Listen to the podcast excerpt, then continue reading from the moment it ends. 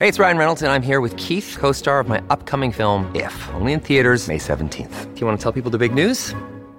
All right, I'll do it. Sign up now and you'll get unlimited for $15 a month in six months of Paramount Plus Essential Plan on us. Mintmobile.com slash switch. Upfront payment of $45 equivalent to $15 per month. Unlimited over 40 gigabytes per month. Face lower speeds. Videos at 480p. Active Mint customers by 531.24 get six months of Paramount Plus Essential Plan. Auto renews after six months. Offer ends May 31st, 2024. Separate Paramount Plus registration required. Terms and conditions apply if rated PG. Your brain needs support, and new OLLY Brainy Chews are a delightful way to take care of your cognitive health. Made with scientifically backed ingredients like Thai ginger, L-theanine, and caffeine, Brainy Chews support healthy brain function and help you find your focus, stay chill, or get energized. Be kind to your mind and get these nootropic chews at olly.com. That's O-L-L-Y.com. These statements have not been evaluated by the Food and Drug Administration. This product is not intended to diagnose, treat, cure, or prevent any disease. This show is part of the Head Stuff Podcast Network.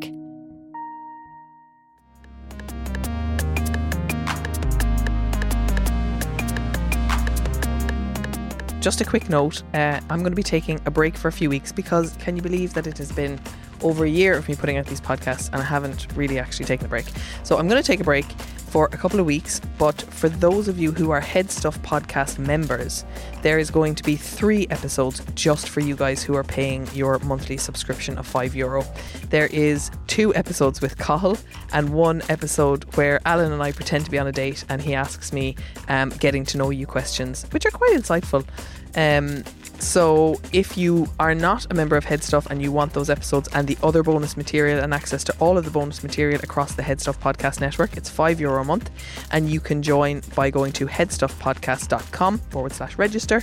And you can join there for five euro a month. And I would be very, very grateful if you did. Um, and to those of you who are already paying, I'm so grateful because you allow, you know, you pay and therefore I can continue to do this.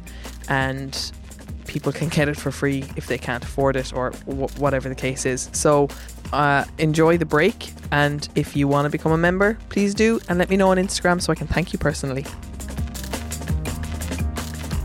Hello and welcome to Basically I'm your host Stefanie Preissner and today I have a podcast that was requested by so many of you on the back of the fertility episodes we have done the opposite end of the spectrum menopause. I don't know anything about it and I'm super excited to learn. In studio with me today I have Loretta Dignam from the Menopause Hub. Welcome to the studio Loretta.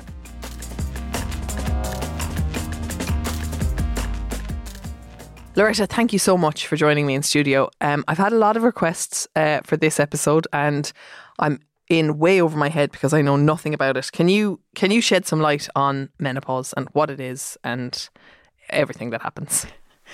Uh, listen, first of all, thank you for having me here for, for today. Um, I think it's fantastic that the airwaves have opened up and the lid has been taken off um, menopause, which is a really taboo topic. And um, I can tell you, you're not alone not knowing anything about menopause because I was um, in perimenopause for all of my most of my 40s, and the only thing I knew about menopause was uh, no periods and hot flushes, and they happened to me at 50. Okay, And- so you had a long lead in. Yes, I because had. I know I do like I know a little bit of Greek and I'm really into Greek mythology and Greek language and I know that menopause is coming from the Greek of like this is the last the last day of your last period like but actually what we're talking about now is much longer cycle like a much longer process I guess. 100%. I mean, menopause stands for meno, menstruation, pause, the end of. And it happens actually when women's, um, there is no more eggs being released from the ovaries because you're born with a certain number of eggs that shrivel up, if you like, as you go through um, all of your menstrual cycle and some die naturally and whatever. So then you get to this age where um, they're not uh, producing est- enough estrogen, so the estrogen go- falls off a cliff. And then you become postmenopausal after you've had 12 months of no periods, and you stay postmenopausal for the rest of your life. And the lead up to that is what's called perimenopause, and that's the average age of that is 45, the average age of menopause is 51.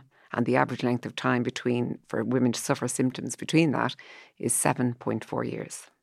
Okay, so it's really and and do does it get more?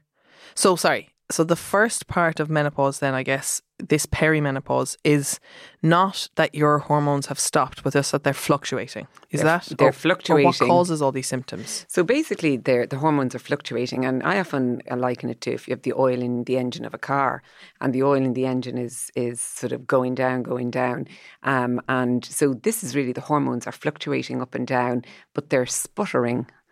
To a halt, if you like, not to a halt completely, but to an end um, in terms of the level that you had prior to that. And so, therefore, in the periods can, can become erratic, the symptoms can be erratic. Um, you can have lots of symptoms, no symptoms. It's really very individual. Um, and that's the lead up to when the periods finally stop. So, if you can imagine, it's like puberty in reverse. Okay. So in puberty, a girl goes into puberty and hormones starts rushing throughout her body. It touches every cell in the body, and if it doesn't touch that cell, it has a conversation with it, and that causes a, a, a girl's body shape to change, acne, moods, sleeping a lot, eating a lot, all this kind of thing, anxious, um, mood swings, um, bleeding. Yeah. Um, and so all these things happen, and women and parents often go, God, where's my child gone? Because like, they have this teenager. Yeah. Well, the exact same thing is happening at the other end. So instead of the hormones being on the rise during puberty, they're on the fall during menopause. And that's what causes all the different symptoms. It's primarily estrogen, but it's also progesterone and testosterone, but primarily estrogen that causes most of the issues for women. And there are up to 40 symptoms. They are divided into physical, psychological, emotional, um, and cognitive, all in that one. And then there's what's called genitourinary that affect your vagina, it can impact on sex, give you UTIs, incontinence, that kind of thing. So there's 40 different symptoms. Okay. And so do you want to talk us through some of the so like if people are listening to this because I always thought that like menopause was after 50 and it just kind of stopped and there was like hot flushes and um what else? Did yeah just your period stopped.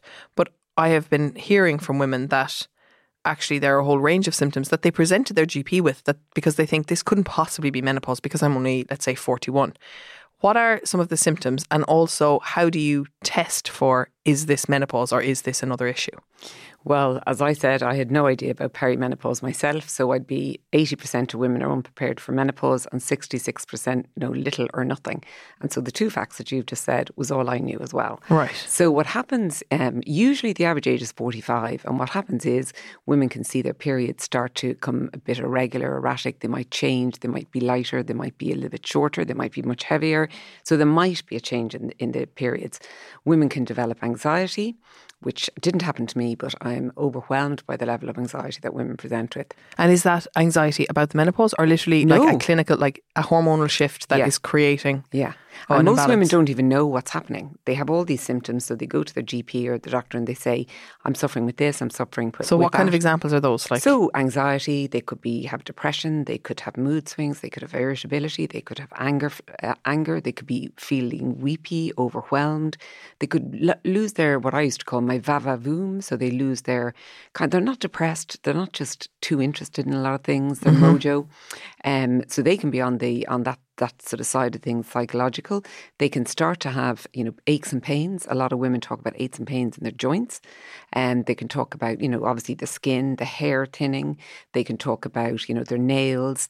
They can talk about um, getting migraines when they didn't before, or lots of headaches. Like I went for a brain scan, get a CT scan to check my brain because I had such bad headaches. I got really bad dry eye. I got UTIs. I used to have to get up in the night to go to the loo. When I coughed, laughed, and sneezed, I got a little bit of leakage. And when people say in those ads that that's normal, it's not.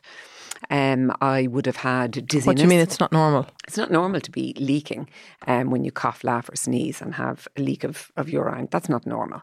Um, women it- think it's normal, but it's not. You can go and get checked for that, and you can get that um, Fixed. assessed, yeah, and fixed. okay. Yeah, So, it's not normal, but it's common. it's common, but it's not normal. Okay, yeah, that's good to know. exactly. And then in the, the whole area, women lose their libido. Um, they um, sex might become become fa- painful because what's actually happening effectively is that with the decline in estrogen, and this is why I go back to my car analogy and the Mm-hmm. oil, is it's like a drying up from the inside out. Okay. So everything is is drying up, and so the um, the vagina becomes dry. It becomes uh, papery. Um, it becomes uh, prone to infection, um, sex can be painful, etc., etc., and that can also lead because of the pelvic floor muscle being weaker, can lead to incontinence and bladder issues. So there's all those different things. Now it sounds horrendous. It does. Does it happen? It doesn't. Ha- does it happen to men? Like, do they, as they age, does their hormones plummet as well? No. No, um, men, their hormone, le- their testosterone primarily, it sort of slowly, slowly, slowly, gradually declines. Such a racket. We just get such a short end of the stick. Slow because they also can like have like the men at 60, 70, 80 having kids A hundred percent. and able to like monopolize women's reproductive years and then move on to the next one. Um, but anyway, that's my issue with men. That's not what this podcast is about. So all of these symptoms, um, the physical, the emotional, and the The the genital urinary. the Yeah. gen- genital urinary are so you, you go to your doctor like you were sent for a brain scan Mm. did no one just say to you this is menopause this is what's happening to you I presented. I developed asthma, um, which you can do. Women's allergies and uh, get worse. You can develop asthma. Um, I um, had the UTIs. I had dry eye. I ended up in the Eye and Ear three times. I had all these different things, and no one said to me at any one point, you know, this could be perimenopause. I'd never even heard the word. what age were Um, you did you say I, this all through my forties. okay And it was only when I started the hot flushes, and I used to get, say, 20 or 30 of those a day, and the night sweats, and then the duvet on and off, and that, um, that I knew about menopause. So it's actually everything other than the famous symptoms of um, hot flushes and no periods that women need to be aware of. okay And the thing is, we have a, on our website, the, the Menopause Hub, we have um, a symptom checker, we call it, and there's 40 different symptoms. And when you look at that and you start to tick them off, it starts to create a picture. And it's it's age associated. So um, women over 45, we wouldn't routinely do blood tests to determine menopausal status because the hormones are fluctuating and you won't get an accurate read. And if your periods have stopped, what more proof do you need that you're postmenopausal? And just in the way that you wouldn't say to a teenager, let's test your bloods to see if you're in puberty. You're at the age, we've all the signs. It's just that we know much more about puberty. But if you're under the age of 45, we would routinely do blood tests to rule out other things, to check hormones, but they have to be done on particular days of the cycle, days two to five, and maybe six weeks apart. So there's more investigation if you're under 45 because you're seen as slightly younger. yeah i had all those done because my period stopped for three and a half years and they th- i thought oh maybe i'm somehow like in menopause but actually i was underweight and it was um hypothalamic amenorrhea um so I had all those done, but I, I did at some point think, "All right, this must be menopause." But uh, my because I ha- wasn't eating enough of the right things, uh, yeah, my estrogen was just non-existent and whatever. So very sensitive, you know, Yeah. hormone to, to big body changes, yeah. And so how so under that age bracket, you would do a blood test, and what things are you looking for in the blood then? So it would be, we would do a range of hormonal blood tests. So we would do FSH, which is follicle stimulating hormone, LH. We would do um, check the thyroid because sometimes the symptoms can be kind of confusing. Um, we would do um, estradiol levels, we would do um, probably testosterone, and we would do prolactin. So we would do about five or six of those. Um, and that would give the doctors a picture. Sometimes, if somebody's a bit younger, you might do AMH, which measures the egg reserves. So that's another thing that might be done. Now, it's not done all the time, but it, it could be. And that would definitely sig- signal if, you know, the result of that would signal the end of your of your reproductive days or predict the So the AMH is the the hormone that's given off by the eggs in your Yeah, ovaries. So yeah. if that's what should that be at, or what like is it? Not what should it be at, but if is it like does that just go to zero? and Oh yeah, like- no. Um, it's obviously um, uh, A spectrum. Yeah, a spectrum, and the uh, the doctor would be able to assess that. And we actually have fertility experts in our clinic. Oh, yeah. So they're they work in fertility and they work in. Um, menopause and they're often quite closely related um, would you believe so women who would have difficulty um, from a fertility perspective um, would often be going into kind of earlier menopause, Menopause. or you know showing very definite signs of perimenopause earlier than other women And then because it sounds so horrendous, like this protracted process of falling off a cliff, is there a way to either speed it up and get it over with, or push it out so it doesn't actually happen? Is there a cure for menopause? Um, let me think. Um, well, Surely there's treatment. So usually, um, so can you delay it? Um, well, no, at the moment. Now there's international um, work going on about trying to, you know, um, Because if take it's about the, like this is my uneducated like medical brain, but if the all the symptoms are coming from the fact that my hormones are in flux and my hormones are non-existent, then replacing those hormones will stop these symptoms. But is that just me trying to be God? No, um, you're absolutely right. So for me, I had all those years of the perimenopausal symptoms of which I was unaware. Um, I then had those very menopausal symptoms of which I knew what was happening to me. Yeah. Um, and I was terrified of HRT. So HRT is hormone replacement therapy. And I was Yeah. terrified of that because it was a big study done in 2002 called the Women's Health Initiative. And the results of that were published without being peer reviewed. The, the study has been debunked now, um, but the headlines um, were across the world that HRT causes um, increased risk of breast cancer, increased risk of stroke, and so on and so on. And um, It's shocking, isn't it? It's yeah. the same as the Andrew Wakefield and the autism thing. These narratives just get stuck in our mind, and it's like, oh, HRT, I know that's bad, based on nothing except rumor, and then it's debunked, but it's already seeped into public Yes. consciousness, and it's so hard to debunk it. And we would see women in our clinic um, or hear from women in our clinic all the time just absolutely terrified of HRT. And I was without any information. Now, when I looked into it, um, basically, um, HRT is the most effective way of replacing lost hormones for most women. It's not for everybody. Um, there are small, small, small risks, um, but it's like everything that, that you do. There are risks to to to everything in life, and it's about weighing up the risks and the benefits. And for me, I physically I got my life back um, when I started on HRT. So I started taking um, estrogen and progesterone because if you have a womb, you have to protect the lining of the womb from thickening, which can lead to endometrial cancer. So um, I have estrogen and progesterone, and it's delivered through a gel into my skin. Um, I Is take, that, are you still, like, is that you take this in Oh, I'm taking forever that- now? Well, um, there's all sorts of um, theories and myths out there that women can only take HRT for five years or 10 years and all this kind of thing. The latest research says that you can take HRT for as long as the benefits outweigh the risks for you and you're under me- medical supervision. So my intention is to stay on HRT forever. Okay. Um, and um, but you know, a lot of um, some medical people wouldn't be up to speed with the kind of latest thinking, and they would say, "Oh, you've been on it for five years or ten years, you have to come off."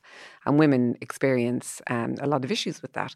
And the other thing I would say is that the third hormone that I went on then was testosterone. I went on that after a few months, and that helped with my clarity of thinking, with my sort of vavavoom, helped with my libido, and so on. Um, not every woman needs that, and you have to have your bloods relative. So they'll check, oh, you're Yes. low on this, so we'll add yeah, it. Okay. Yeah, exactly. And p- check your bloods um, twice a year just to make sure that you're not you haven't got too much of that. Um, so they're the three hormones um, that I would be on. Um, but as I said, the risks outweigh the benefits outweigh the risks for most women. So did you notice, what kind of symptoms did you notice reversing? Oh my God! Within the first three months, my hot flushes went. Yeah. Um, my sleep was restored. Um, my aches and pains were gone. I wasn't getting up to go to the loo in the night. My dizziness, like so many symptoms. And the only two that were left at the end of three months were this sort of vavavoom, libido, and that, I don't know how to, energy, I suppose, energy. And um, then I was put on testosterone. And after that, I felt amazing. I felt as good as I did in my 30s, kind of. So you are can imagine. all of the symptoms reversible with HRT? The majority are if you get the right dosage and the right level. Right. Yeah. Now, I can't I've heard- guarantee for every single body that they will Yeah, be, I've but, just you heard know. some women say that, like, you know, even though they are exercising the same as they used to and eating the same as they used to, they are gaining weight, even though they're on the HRT. Like, that, that is one of the things that, like, actually, even when they're on the HRT, the metabolism isn't. Well, now, interestingly, I lost, I put on about 10 pounds when I became menopausal and I lost it when I started on HRT. So Oh, some yeah. women So do, some women do. some don't. The other thing, though, is that um, the body is laying down fat in a different way. It's called visceral fat, so it's laid down around the organs. Um, whereas before that, it would be subcutaneous fat under the skin. And that's more difficult to shift. And therefore, you know, we have a dietitian and nutritionist in our clinic, and he specialises in menopausal women. And what he would say is, you need to, these are the three things you need to do.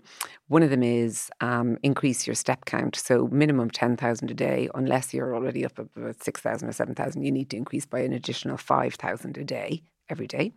You need to do weight bearing exercise for 15 minutes a day because that's good for muscle mass and bone strength. And the third thing you do is cut down your calories by 500 a day because you're getting older, your metabolism's slowing down. There's this, there's some later studies saying that the lack of the decline in the estrogen, what that does is um, it affects your satiety levels, and therefore you're not um, you know, you're not feeling full the way you did before. Mm-hmm. So there's a few, you know, there's a lot of work going on in that area, but, um, you know, you, you do have to make changes in your lifestyle, you know, um, diet and exercise is really, really important. And the other thing that's really, really important about replacing your lost estrogen, because in the 1900s, women died at the age of, uh, the average life expectancy was um, 49 and they went into menopause at 47.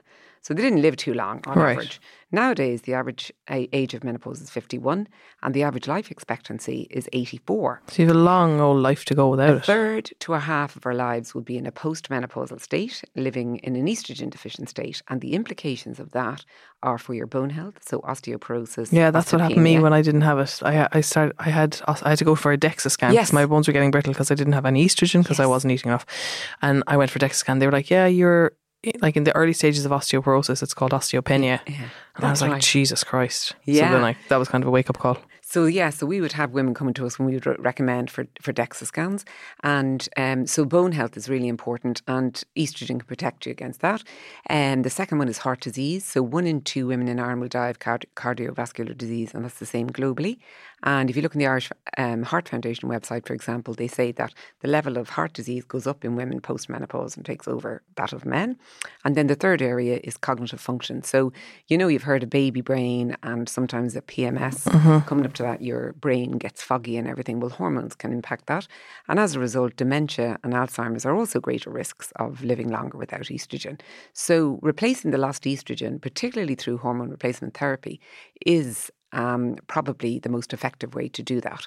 And people say, you know, can I not take herbs and can I not take, um, you know, uh, supplements and so on and so on. In in reality, they're not going to replace that lost estrogen.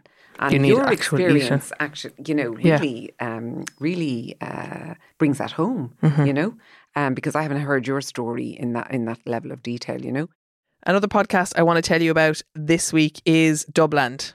Please tell me you've heard of it. You know, my bestie, my pal, PJ Gallagher and Suzanne Kane have this amazing podcast that's been running for eons back to when Ulysses was written. Not quite that long, but a significant backload of, of, of emails there. And it's Suzanne and PJ, and they sit down and they shoot the breeze and they catch up on the week.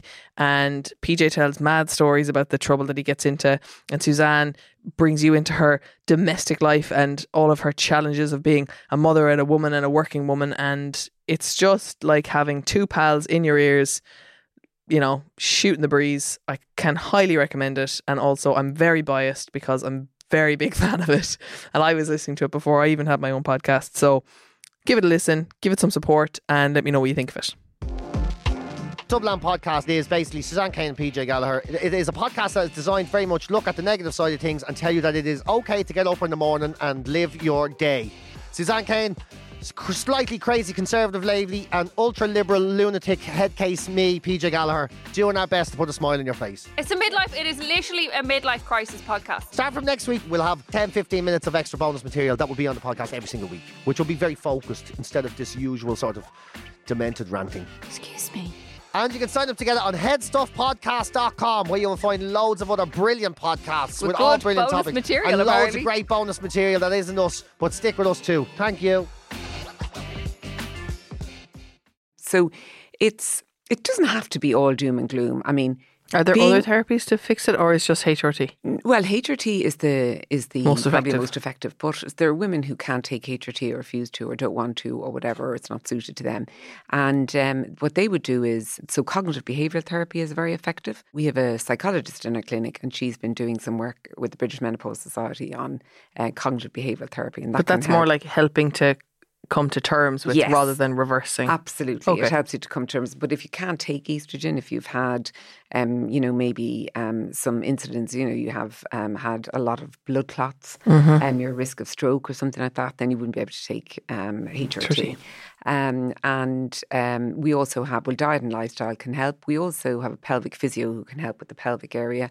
Um, acupuncture can help with some things like hot flushes, sleep disturbance, energy.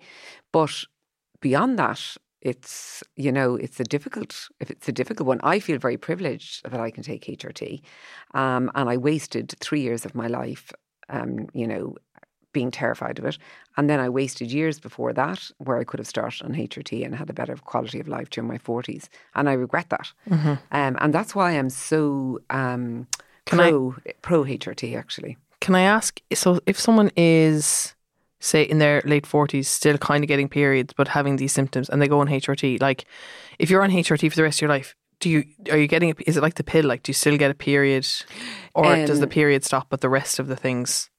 It depends. If you're on, if you have reasonably regular periods, you will be given what's called um, a cyclical HRT regime. So that means you have estrogen all the time, and two weeks per month, usually day fourteen to twenty-eight, you will have your progesterone, um, and so then you will have a bleed monthly. Um, as soon as you get into the 50s, even if you still have, then your periods may start to become more irregular. And as they're kind of petering out, you would go to what's called um, a continuous regime. And that's what I'm on. So I take my estrogen every day, I take my progesterone every day. I happen to take testosterone, but those two are the, the two main ones, which is estrogen and progesterone. So you would go on to a continuous cycle. So, and then you wouldn't, You don't get periods. Um, and if you're in your late, you know, if you're still menstruating in your mid 50s, um, the likelihood is the doctor would probably move you onto that regime because you're going in that direction anyway. Anyway. And how does it affect?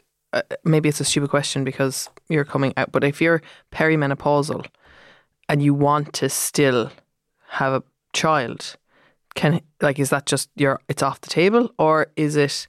Does HRT help fertility? I guess is the question. Well, I think what you would have to do is um, You'd be talking to a fertility person, and would yes, you? Yeah. Or well, our doctors do. Some of them are um, uh, work in the area of fertility and the area of menopause. And I guess the thing is that um, the level of, of the fertility drugs wouldn't would be much higher than the levels of what's estrogen and progesterone. I mean, e- the the HRT is about a third the strength of the pill. Right. So okay. it's much, much weaker level of hormone. It's more natural because it's made to mimic exactly the female hormone. So um, they can be counterproductive in Yes, that sense. So okay. you would probably need to be focused on one thing or the other um, rather than trying to, to, do to do both. And then if you stopped the HRT, does that do, do are you back to like your early 50s when this was all starting again or has would your symptoms change as you come off it because you're that bit older now? So some women say when so women who who elect or need to or whatever come off, the recommendation will be that they're weaned off it slowly. They don't just stop it overnight. Um, and some women say that their symptoms came back with a vengeance, and what that likely means is that you're not through the worst of the symptoms. Right. Um, others come off it and they say that they had no major issues. But I guess, and some symptoms do, um, I suppose, retreat, is, is that a better word? Um, but the, there's a number of symptoms that don't, and one of them is vaginal dryness. And that, the vagina continues to kind of shrivel up for the rest. And therefore, taking local estrogen, which is um, usually delivered through a pessary, um, is which is considered really safe, only treats that area, and that is seen as very beneficial for keeping the level of um, moistness and elasticity in the vagina. Otherwise, that gets worse. And we would hear from women, like I've been since the Joe Duffy um, program um, on menopause, we have had so many letters from women in their eighties and in their 70s and in their 60s, late 60s, with describing menopausal symptoms that have continued on. And vaginal dryness would, would be a big issue that would just keep going forever. And because nobody talks about this, everyone thinks that their situation is unique. And in reality, loads It's of like women are 50% of the population. Yes, exactly. Are there some women who sort of sail through menopause and it's not a big deal? they say 20% of women will have no symptoms.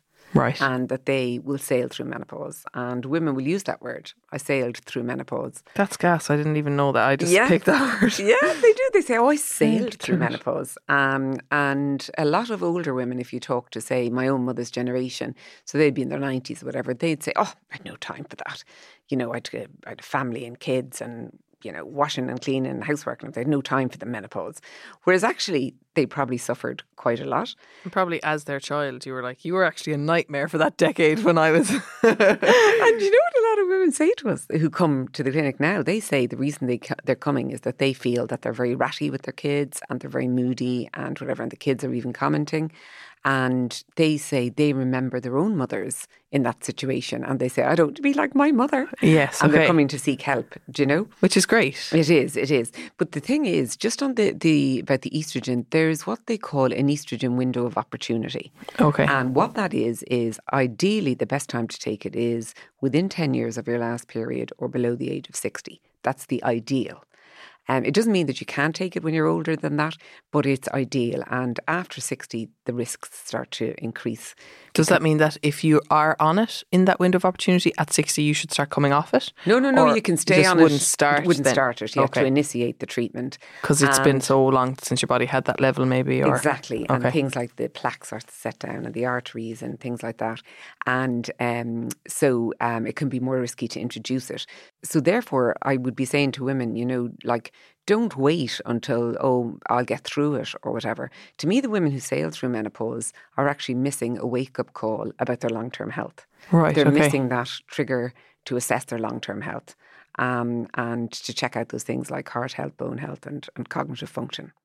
So if anyone is listening and either they're they're feeling symptoms that they think might well they should go on to your website and do the symptom checker and see Yep. if it is because if you're over 45 and if it looks like a duck and it sounds like a duck it's probably menopause um, but the, that's the menopause hub so if if they're even not having symptoms or they're in that age bracket and they don't have much symptoms do you think it's still a good idea to what would you do speak to your GP or Yeah, I mean, if I was um, under, if I didn't have too many symptoms and I was aware of what was happening to my body anyway, by my age and so on, I would look into and exploring the the benefits. I'd look at the risks and the benefits and what suits you and what's right for your situation.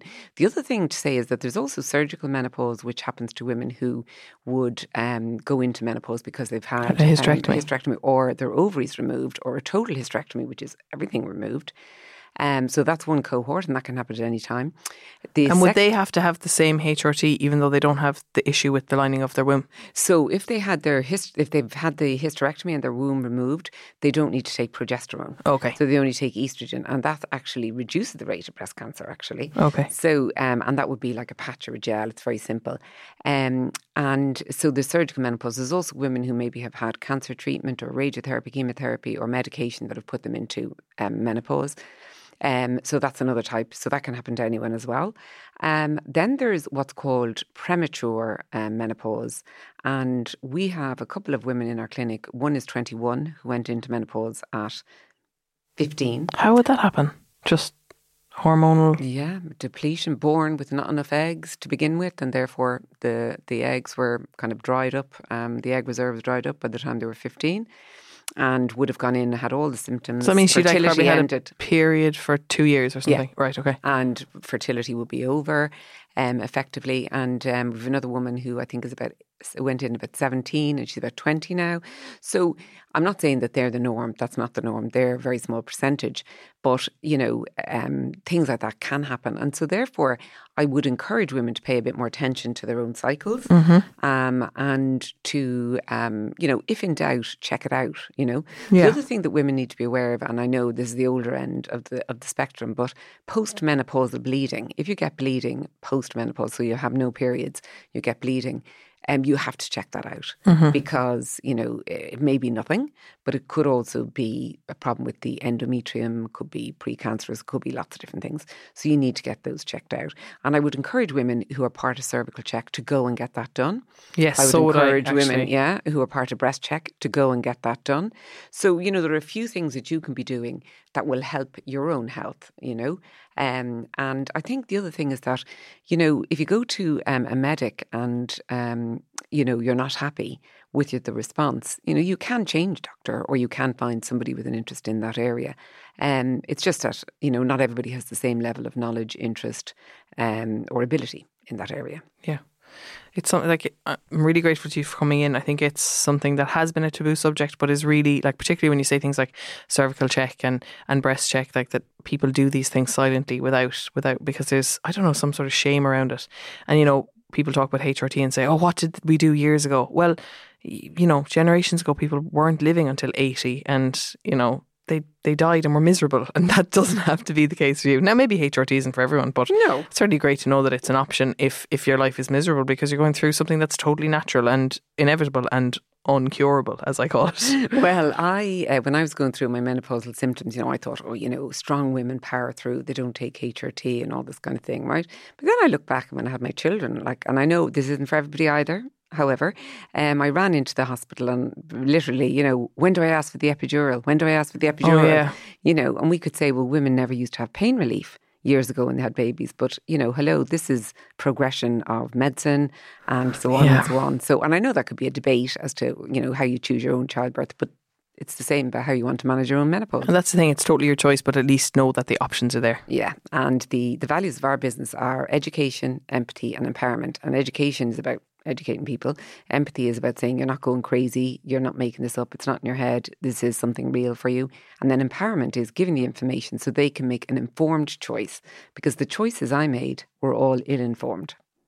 But you made them and you're really glad that you did now. Where can people find more information from you? Thank you so much.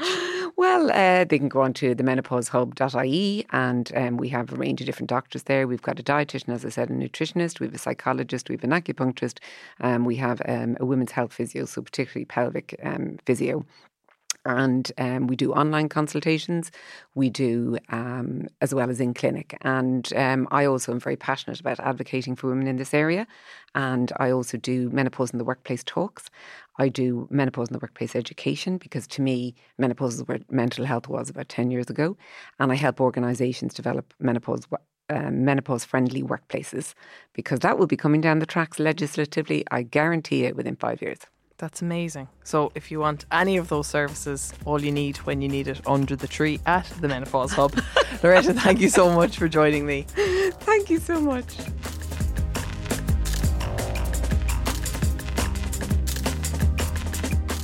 That's all from us today. Thank you so much for joining us and joining in and being part of the community. I'm going to be taking a little bit of a break for a few weeks, but for those of you who are Head Stuff podcast members, part of the community and paying for this podcast to to be free for other people, you get some bonus content. I've got three excellent episodes for you guys to keep you going until I'm back. And I'm very, very grateful to you all for listening, for sharing it. If you can put it on your Instagram stories or spread the word, just tell someone to listen to it. That really, really helps me out. Uh, our music is by Only Ruin. Our graphic design is by Cathal O'Gara. We are edited by the amazing Alan Bennett. And we are part of the Head Stuff Podcast Network.